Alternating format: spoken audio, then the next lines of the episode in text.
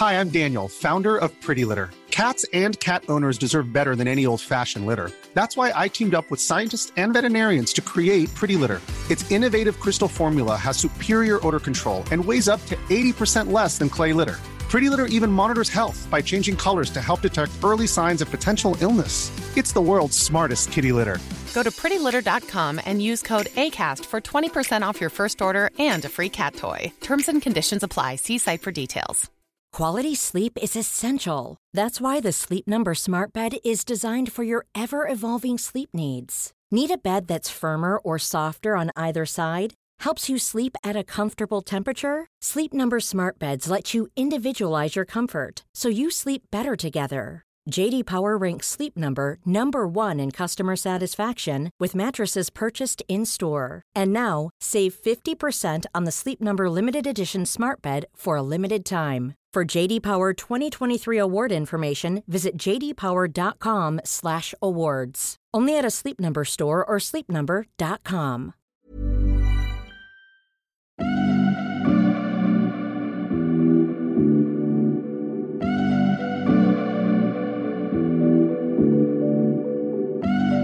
Hi, welcome to the Guinea Pig. I'm Dr. Maryam Zamani, an oculoplastic surgeon and aesthetic doctor. And I'm Fiona Golfar, a writer and journalist. I'm no stranger to a cosmetic procedure, and I'm willing to try pretty much anything. Which is why I'm here to make sure Fiona and anyone else that's out there considering a treatment to help make a better informed decision safely and to try and collect as much information as they can. Every fortnight, this podcast comes to you from Maryam's clinic in Chelsea. If you're looking for an honest, no holes barred approach to invasive and non invasive cosmetic surgery, Then the guinea pig is here to help you. Hi, everyone. And if you're listening on this day, Happy New Year. Happy New Year. Welcome back to the Guinea Pig. I'm super excited to introduce Mr. Nick Parkhouse. He is a consultant plastic surgeon who uh, specializes in both functional and cosmetic plastic surgery, and particularly in treatment of scarring and disfigurement, really from what I have seen, because we are colleagues also at the Cadogan Clinic, he is often asked to redo or to do revision procedures for various scarring reasons mainly, and has really become and always has been the go to person for scar revisions and treatments. So I think it's really a great pleasure to have you here today. And also, just to gain an idea about your personal approach to plastic surgery in general, as well as what you do initially to try and minimize scarring and how people who do have scarring can help treat their own scars either with you, with someone else, or what they should be looking out for. So thank you so much for joining us here today on the Guinea Pig. So great to be with you. Nick, it was so interesting when you came in just now. You were saying that there was another famous guinea pig club. Tell us a little bit about that. The Guinea Pig Club was, in fact, a group of burnt airmen who sustained burns, but initially in the Battle of Britain and then subsequently throughout the Second World War, and who were treated by my predecessor, Sir Archibald McIndoe, at the Queen Victoria Hospital in East Grinstead in Sussex. And basically, it was a, a group of these young men who had been burnt in, in warfare, in, all, all in flying accidents or in, in injuries. They had many of them, dozens of operations, literally over, over a number of years, in order to reconstruct them and of course the huge uh, experience of reconstructing people with bad burn scarring at East Grinstead. And so, um, yeah, w- when I came in, I was just wondering whether the and it's such a small world that. that you said that because my grandparents were immigrants here. They came to England in 1934 out of Germany, and my grandmother developed something called osteomyelitis, which you probably would know about. So she had to have her jaw reconstructed. Yes. by him. Yeah. So he was a sort of legend in our household growing up because my grandmother was a very beautiful woman, and I think she lost half her jaw to this disease. And he, you would never have known by looking at her. She was absolutely kind of flawless. And so that name was a kind of childhood legend in our house. Isn't that funny? Well, that, that, that's the sort of story that I heard from the guinea pigs, who I only met Hmm. uh, in their sort of later life, and they all worship this man, Yeah. who, who not only was a great surgeon and, and got a great team around him and trained them, but was also a great humanity, and I think he really knew how to handle the, the horror of dealing with bad scarring. Which of course these, these men were left with for the rest of their lives. It's extraordinary. Normally speaking, or medically speaking, how do you define a scar? Uh, scar tissue is fibrosis. It, it is the body's healing response to an injury. And we always think of scars in the skin because they're visible, but of course, scarring can occur in any tissue in the body, so internally as well. And uh, in, in people with, with severe injuries after a road traffic accident and so on, it's not just the scarring in the skin, it's the scarring under the skin and in the muscle layers and so on, which causes a lot of functional problems.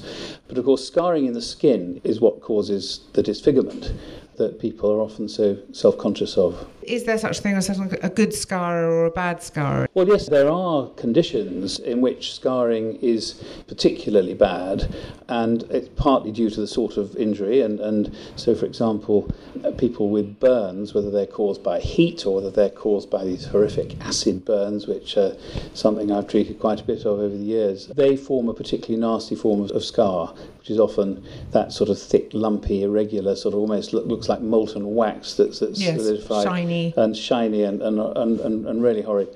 And then there are other conditions. There's certain people who form lumpy scars through genetic influences. And so, keloid scarring is when you have a scar that just grows and grows, often from something tiny to begin with, just a little skin spot that you, you sort of think you might squeeze and can end up forming a scar the size of a field mushroom. Really? Or some people have a keloid scar that ends up being the size of a golf ball, having had their ears pierced, for example. And so, that is something, there is a bit of a genetic predisposition for that. It's quite common in certain people from West Africa, certain people from the Orient, very aggressive keloid scars in people from Japan and the Far East can happen just out of the blue as well.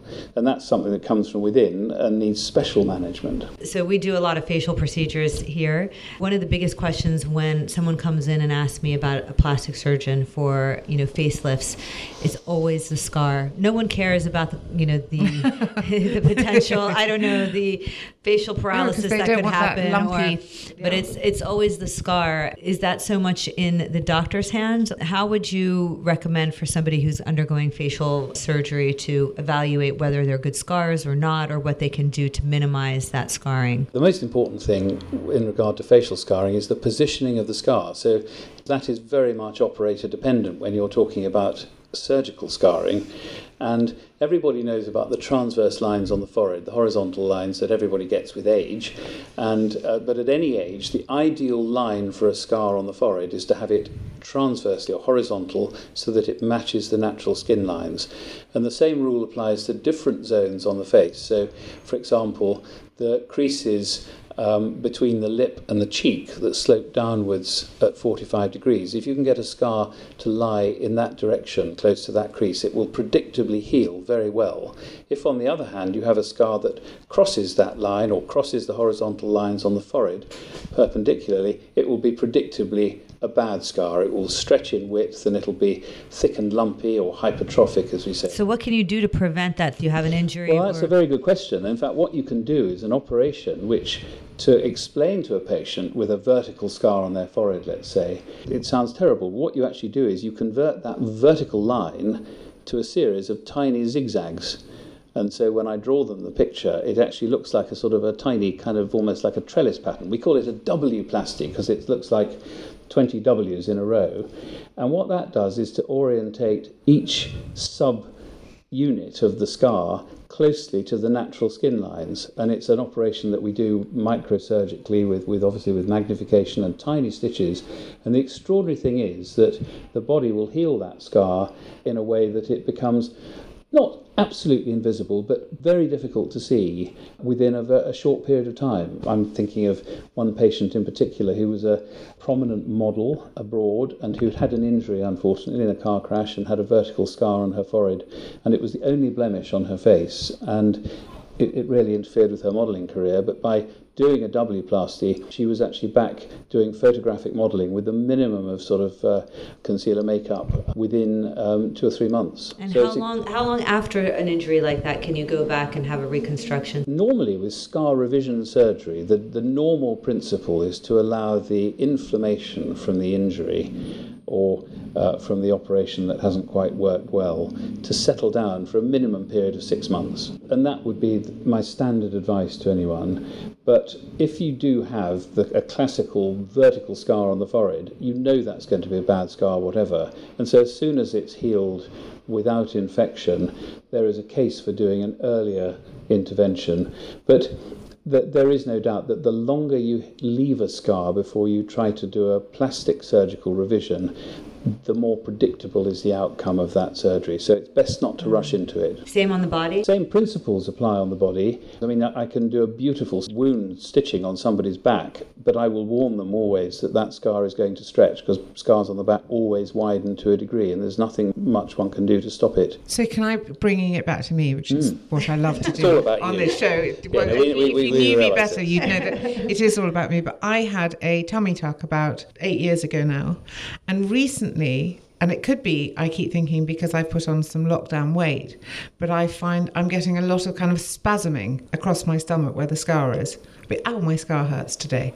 What makes that happen? Uh, well, that's an interesting question, especially after that length of time. See? But any operation like a, like a tummy tuck involves obviously cutting not just the skin but the tissue under the skin which carries the nerve branches that provide sensation to the surrounding skin. And when you cut a nerve the nerve will tend to regrow but it will regrow into the scar tissue that's under the skin. And sometimes the nerves get entrapped. They can become irritated by that entrapment which can be linked to movement and they can sometimes form little growths called neuromas which are form really tender trigger spots and that's something which I'm quite frequently asked to look at and, and deal with after other people's operations. What do you do about a neuroma? Well, if you have a well identified, well localized trigger spot, that's likely to be a neuroma, and you can reopen the scar, usually the same scar, and actually sometimes actually see, see, the neuroma and remove it and shorten the nerve branch that it's attached to and, and try and bury that nerve branch in deeper tissue. It's relatively unusual to do that after a tummy tuck, I have to say, but it's not uncommon. Uh, you know, I've seen people with appendicectomy scars in which they've had neuromas, and, and you can deal with it and you know make it pain free. So the kind of twinging that I would describe it as, could it be either one of my fears? A, weight gain, or B, I mean, I'm not wildly overweight no, at the moment, but not. I'm a little bit kind of COVID chub. And the other thing I thought might be the weather, the cold. Cold weather can affect scarring, particularly in on the, in the extremities, so hands, ears, feet are subject quite often to cold intolerance. So if ever I'm operating on someone's ears, for example, removing a sort of keloid scar that we've talked about, I will warn them that they'll probably have a winter season or two of, of sensitive ears. Very often the case with hand injuries. Of course, hands have such dense nerve supplies that, that any kind of nerve damage is often quite persistent. But again, there are things one can do to help with desensitizing massage, occasionally exploring for a neuroma. But going back to your twinges in scars, one of the problems is I said earlier that it's not just scarring in the skin, it's scarring in all in, layers. Yeah. And in fact, many women who come along having had a caesarean section or, or they have had a hysterectomy scar, they often have tethering of the skin to the underlying muscle of the abdominal wall because that is tethered to the deep layer. And then what happens is the loose skin and fat over the top sort of flops over it, and that gives you the bulge above the caesarean scar that you know many ladies find that they want to have something done about. So quite a bit of scar revision surgery is detethering deep scars, and that applies to big scars like on the tummy. Appendicectomy scars are very often tethered because of the sort of wound infection that people often get after an appendicectomy because it involves opening the, the gut to, to do remove the appendix. And even with antibiotics, it's quite common to have a bit of a wound infection, and that then forms a tethered scar that's drawn in. And you can release that tethering and revise the scar and get a much flatter contour by doing a, a secondary operation. The other place, tethered scars, acne scars on the face, often form little pits. Yes. Um, and by doing, again, a microscopic sort of scar revision, I mean, there are various things you can do about about acne involving dermatological treatments to try and prevent it happening. But once the scarring is established, it, it tends to be there forever. Surface treatments can be of help, but they don't help those very punched out, mm. sort of so called ice pick acne scars And um, in my experience, the best way of dealing with those is to remove them microscopically and to stitch the wounds with very fine stitches. What often happens is somebody who's been unfortunate with um, their skin in relation to acne, they come along usually after the worst has settled. So often I'm dealing with people in their sort of 20s, 30s, sometimes older. They're usually three or four on each cheek that are the worst ones. And if you can soften those and then couple that with some, you know, an advanced sort of skincare regime, possibly involving a retinoid, and combine it with a you know, multimodal approach, if you like, the advanced skincare will not get rid of an ice pick scar, whereas really careful surgery getting the direction of the scar in the right skin line, absolutely crucial. One of the interesting things about scar revision surgery, very important for me as a surgeon doing it to point out to somebody that I can't erase a scar like rubbing out a pencil line on a piece of paper. All you can do is improve the quality of the scar. So it's important to emphasize that to somebody. But if you can get a bit of an improvement, mm. it is extraordinary how much that can affect someone. And I think very often, as some of my burns patients who've had terrible facial burn injuries, um, often involving the whole of their face and neck. And one approach to that is a, is a radical approach with total resurfacing, which we've done using full thickness skin grafts. It's a, it's a massive operation and has to be approached very cautiously.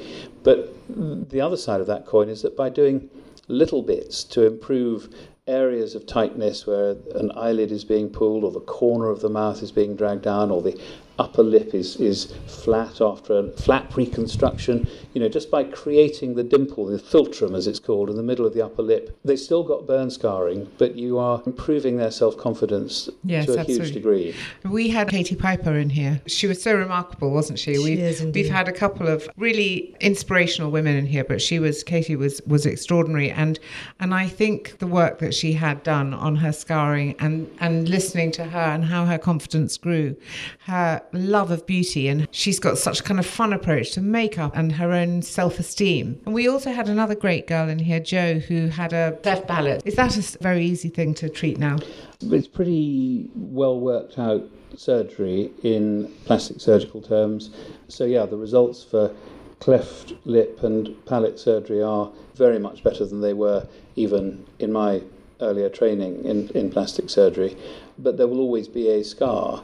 And of course, the scarring in the palate it has a functional element rather than an appearance element and affects speech and so on. The thing about the burns patients is that unlike the cleft lip patients where they form into pretty identifiable groups with mm. very identifiable mm. surgical procedures to do, every burns patient is different. Mm. And so their surgical trajectory is an amalgam of different procedures done at different times, addressing problems. And and you know, when I take on somebody with bad facial burn scarring, I make this absolutely clear that it's it's, it's not me telling them what needs to be done. It's them telling me what, what's bothering them, and then we enter into a sort of a discussion about how best one can address that with the highest predictability of positive outcome and the minimum intrusion on their life. I've got patients who I've operated on personally 30 times in excess of 30 times before they're 20. Wow. You know, and that's a huge part wow. of someone's life yeah. in and out of hospital. Yeah. The burn victims are always, I think, the hardest to, to sort of deal yeah, with. Yeah, I take my I mean, hat off. You uh, mentioned Katie Piper. I mean, I, I think anyone who comes through that sort of injury positively. And it's so often the little thing. I mentioned the philtrum, the upper mm. lip. I had one lady who I inherited from two generations of consultant plastic surgeons when I became a consultant at East Grinstead in the, in the 90s. And she had already had a number of operations, but she was quite reclusive and so on. And she had a completely featureless, flap reconstructed upper lip. And I made a new philtrum from a composite graft of skin and cartilage from her ear.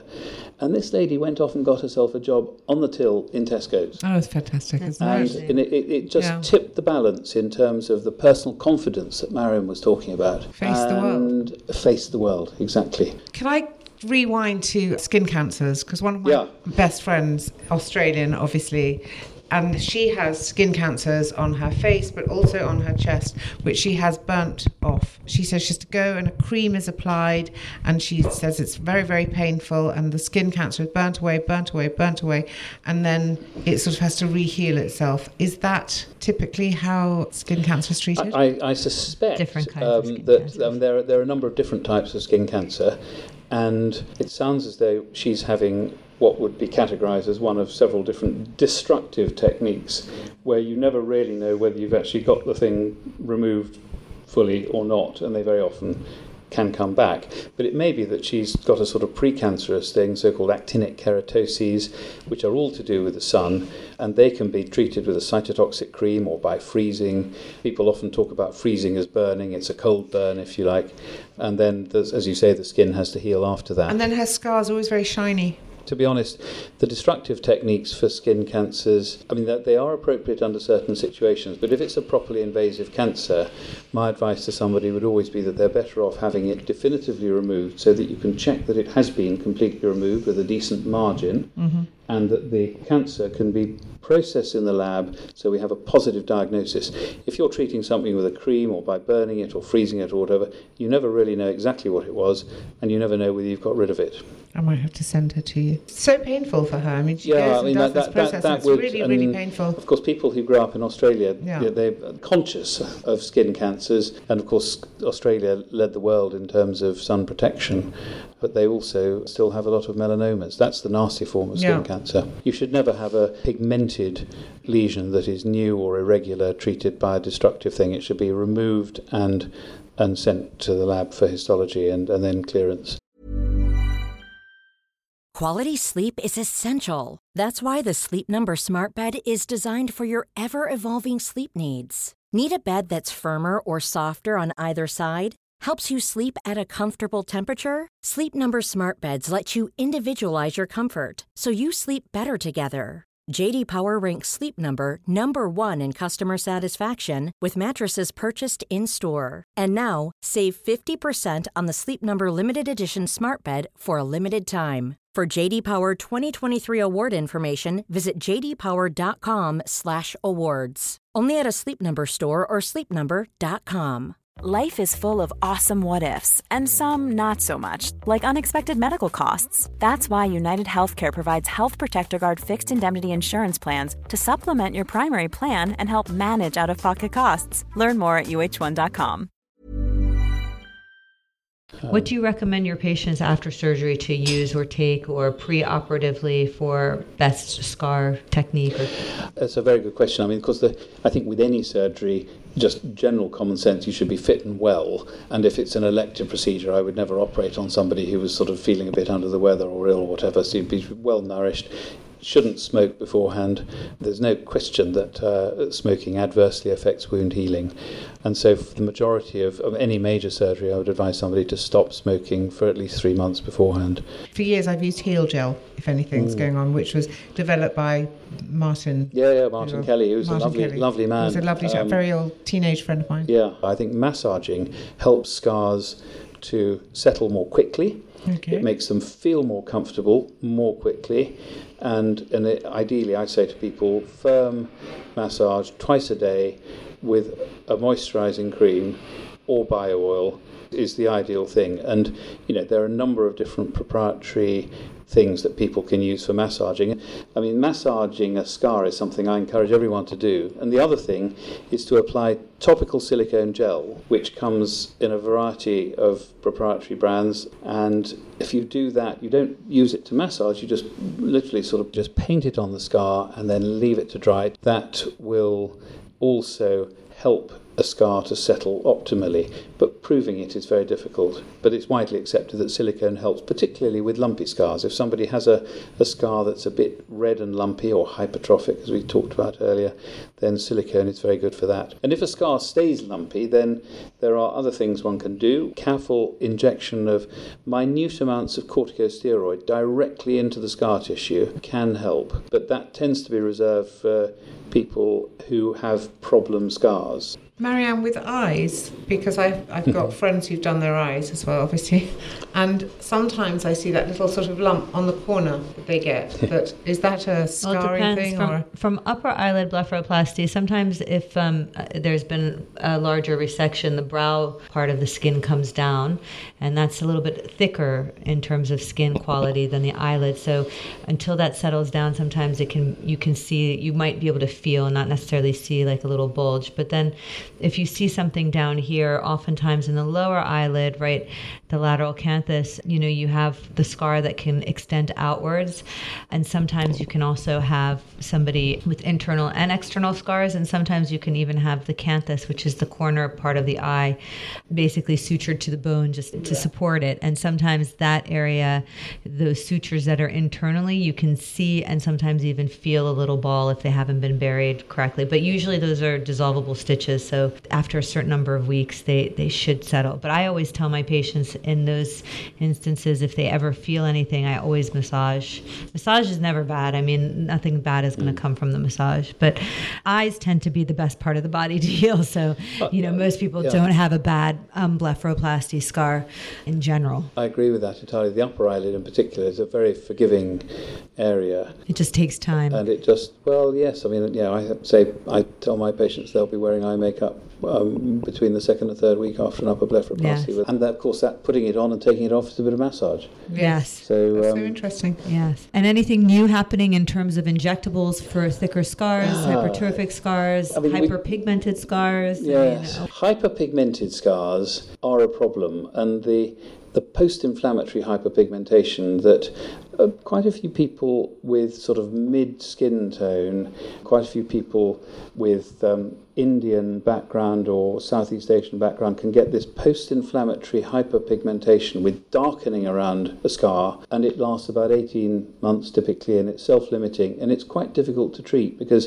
if you start trying to treat it topically with uh, hydroquinones or, or, or with, with any form of laser treatment, it, it, in my experience, it tends to make it worse. It, you, you just have to Let it ride its course. Let it ride its course, and it's one of the important parts, I think, of, of any plastic surgical practice is engaging patients' confidence enough to make them realise that things take time to settle. Yes. Some of the worst problems I've seen in my plastic surgical career have been people who've had an operation that could be anywhere on the body done by a well intentioned plastic surgeon. It's not that bad. The patient is unhappy, and around the sixth or eighth week, they are desperate to have something done about it, and the well intentioned, well meaning surgeon dives in again and does something far too early and makes things worse.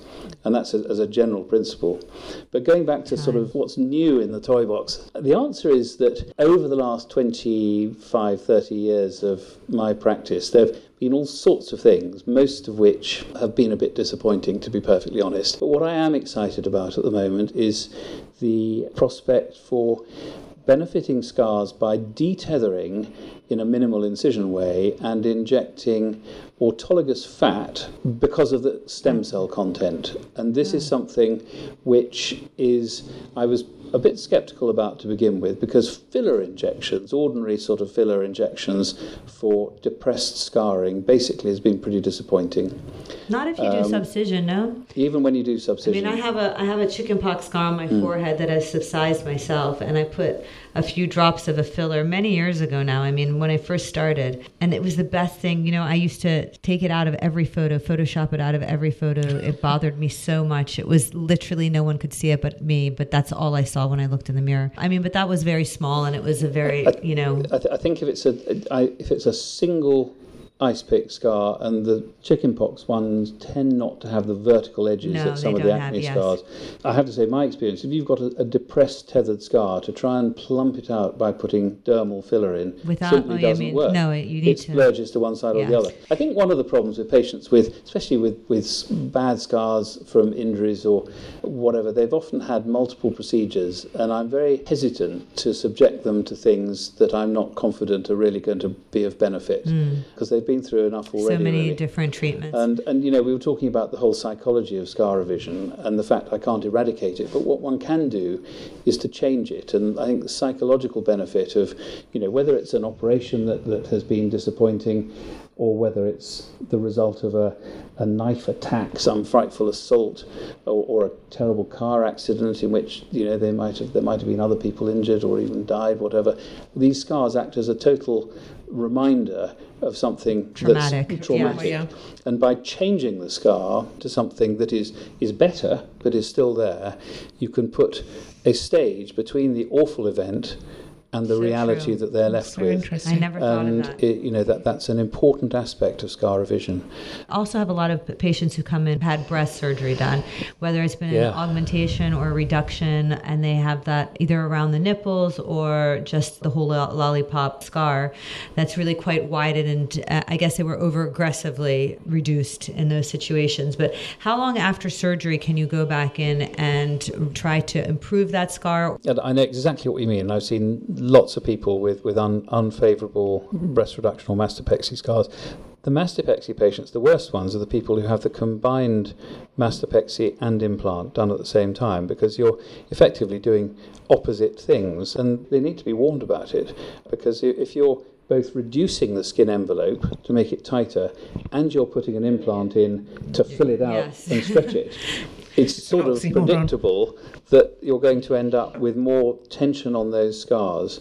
I think some of it has to do with the way scars are stitched. I mean, you know, I do both those procedures quite often, re- reductions and mastopexies, and I stitch in a single layer way using buried stitches that are individually tied. So it's it's it's more time consuming than doing what is far more commonly done, which is a layered closure with continuous stitches where you're running along. I would mm, say that the majority of people stitch in the way that I do don't get, Get wide the- scars.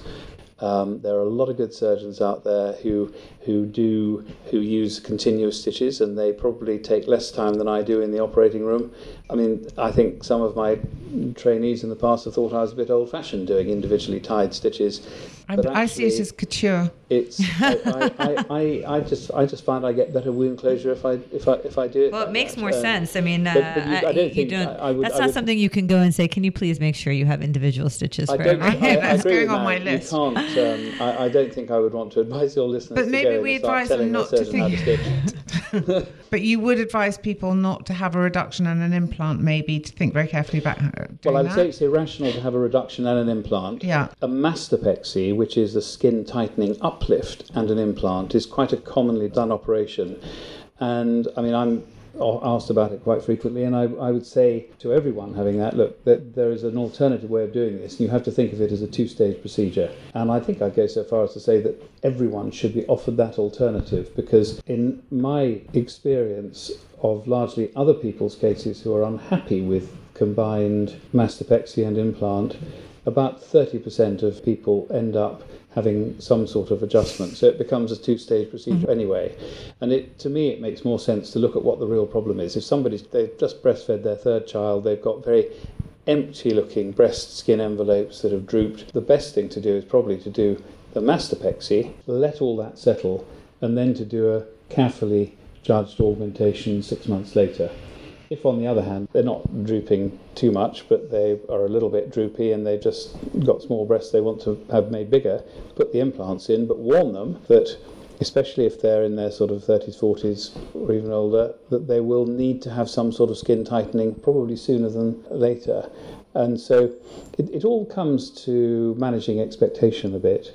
And there are some people who say, come on, let's have a go. And I totally accept the fact that the scarring might be stretched, but let's do both together. And, and, I, and then we'll revise the scars after nine months or whatever. Given that most women who have a sort of, let's say, a facelift, or I had a lower facelift a few mm-hmm. years ago, because one skin, I'm assuming, doesn't heal as well as the older one gets, and the sort of idea that you do have a facelift as you get older.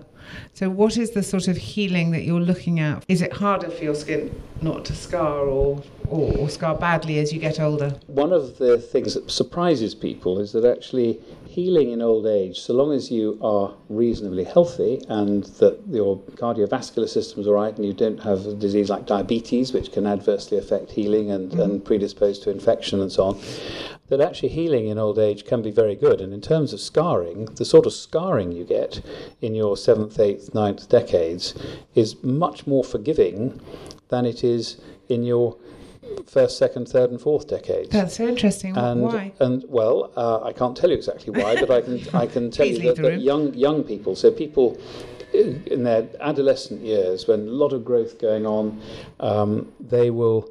Uh, produce very commonly produce these hypertrophic lumpy scars at sites when you wouldn't normally expect to see them in somebody two or three times their age.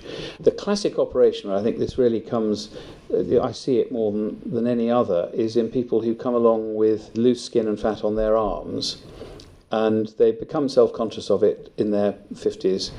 And when they have an operation at that sort of age, very often the scarring is rather disappointing. The contour is better, they have less wobbly bits, but, but the fact is that the scarring is often visible and quite conspicuous. Do the same operation on a 75 year old with real sort of, I, I don't know where the phrase comes from, but bingo Uh, wings, yes. and they will have very forgiving scarring. I was told that, and this is probably just sort of rubbish, but that um, wrinkles have got a lot in common with scarring. Wrinkles are produced by the action of muscles on skin. And that's why we end up with the transverse wrinkles on our forehead because of the frontalis lines, the vertical lines between your eyebrows because of frowning, that fascinating reaction that we, our brains are hardwired to interpret that frowny look as crossness or hostility or grumpiness, whereas actually everybody does it when they concentrate. But there's something evolutionary that we have in our minds that's very difficult to suppress. And then smile lines. And lines in themselves give character to face. Uh, I know Agreed, that, that agreed, people people agreed. get very worried about their lines, Yeah. but I think of a of a patient who I was asked to see who was 103 and Wow. who was an actress in the 30s and had several Oscars Wow. And uh, who lived near where I work in London. And she came in with her carer um, in, a, in a wheelchair. And the, the photos of this woman in her 30s, unbelievably beautiful. And yet, now at 103, she had massive amount of lines, but she was still beautiful. Oh, but I love that. I think there's nothing more And beautiful than a well you know, I think I think face. it's one of the sadnesses, and this will sound strange coming from a plastic surgeon. It's it's a bit sad that that lines themselves have acquired such a sort of negative energy because they do give expression. I come from a very uh, moly family. You know, my my mother, my actually not my mother, my grandmother has a beautiful. You know, we, I used to kiss them when I was little, and I had a few moles removed just because they just grow. And uh, one of the things when you have children is you notice, you know, they're so perfect in every single way. You can notice any sort of freckle or mole very quickly because they have no sun damage and, you know, they have that beautiful young skin. When is a good time for children, you know, if they were to remove something? Would you wait to leave something until they're older uh, to heal better? Uh, That's a terrific question, and, and I think that it is part of the age we're in that you, you put it beautifully as a young mother. You look at your perfect baby with a mole wherever, and you think, got to get rid of that mole. And I think that the important thing is to remember that unless it's something that is, is a dangerous mole, and that's No, it's, it's of actually course, not that's a difficult different- yes. diag- it's not a difficult diagnosis to make usually. I think they're they're best left unless they're very conspicuous. You know, if you've got a, a mole that's sort of halfway around somebody's orbital region, you know, the sort of so-called panda nevus, then that's something different. That I would say is a, a disfigurement, even if it's on the middle of the cheek. Do you know- I think it's better To leave to it. leave it until the wearer of the mole worries about it No, themselves. uh, he does. He doesn't need to wear glasses. He's wearing glasses to cover up his Okay. mole. We, we've So- been trying to ta- have him take off And how, how, how, how old is this particular He's patient? 11. He's He's 11. 11, so you have to bear in mind that at the age of 11, and this is a conversation I have with people quite often, and this is a boy. Yes. It's on his nose, which is better than his cheek. But bear in mind that if you remove a mole, right at the corner, well, if you really- so that that is probably quite a favourable place to remove it. And if he's got really hung up about it, then it's the sort of thing that one could talk about removing it. And we bribed him with an uh, iWatch, so now he, he doesn't think about. He took off his glasses, so, perfect. I'm, I hope that that was Well, that that is to that not is think good. about it. Good management. The other thing is that I do see patients, and and I, I think it's not a good idea for them to have them all. And it's great if you start talking about exactly how you're going to do it, and you talk about the local anaesthetic needle and so on. It's it's very interesting how quickly a young adolescent decides it's something they might do another Later. year. but the other thing to say, and this is an important point, and I've, I've, I've made this point now for many years in relation to the elective removal of moles from boys' faces, that You know, we've talked about the impact that scarring has on other people, and if you've got your 13 year old boy who's got a mole in the middle of his cheek that he hates, perfectly reasonable, he doesn't like it. Fast forward, you have a 24 year old with a big scar on his cheek. Now, we look at a young male with a scar on his cheek in a way that isn't always favourable. And the presumption that people subliminally make is not that this youngster had a mole removed when he was 13, it's that he's in some way gets trouble. into fights, into trouble. And, you know, So a young mother at a bus stop mm-hmm. will take to be two steps backward from a young man with a, with a scar on his cheek. It's different for a girl or a woman. I tell parents that when, you know, it's, it's, it's really quite common for boys are far more, often far more self conscious than adolescent girls are about their appearance. They get really strung up about it. And so it becomes an important part of the sort of the doctoring, if you like, to make both the parents and the boy understand the very valid reasons for not doing it. You know, if that boy then goes up for a job that is, is public facing and there are 30 other candidates and he's sort of, you know, 23, Absolutely. he's not going to get the job. The ones without the scars will. Sadly, there is no surgical way of erasing a mole or erasing a scar. You can only, you know, produce a, a scar that's as good as it is, but it's still a scar. Very interesting. The psychology of scars is a whole topic on its own. I, I don't think you can talk about scars Without or consider psychology. scars without talking about the psychology. And that goes for the whole gamut of cosmetic plastic surgery, too. I think you would agree. So I have to say on the upside is that I find men who've got the scar on their lip from a cleft palate, I find that quite sexy. Just putting it out there. Always have. So Thanks for sharing, Yeah. There are a lot of actors who have Yeah. got There are quite a those few of scars, and I and I'm a fan of nearly all of them. On that note, I just want to say thank you so much. for Thank coming you. That Thank was you so absolutely much. gripping. Pleasure. Thank you very, Very much. for asking. interesting. Thank you for coming on the guinea pig. You can't wait to listen to us now, can you? And thank you guys for listening. Please don't forget to stay in touch over Instagram at the Guinea Pig Podcast and on email at the guinea pig pod at gmail.com. Bye. The guinea pig provides unbiased information to those who may be considering cosmetic surgery or even trialing a non invasive treatment or product. We do not endorse the use of any product or procedure featured in this podcast and are not responsible for the outcome of any of the treatments featured on this podcast or damage caused in connection with any treatments or products. Should you decide to try any of the procedures, treatments, or products mentioned in any episode of The Guinea Pig, you do so at your own risk. Always consult an independent fully qualified medical professional if you are considering embarking on a medical procedure, irrespective of whether it's an invasive or non invasive procedure.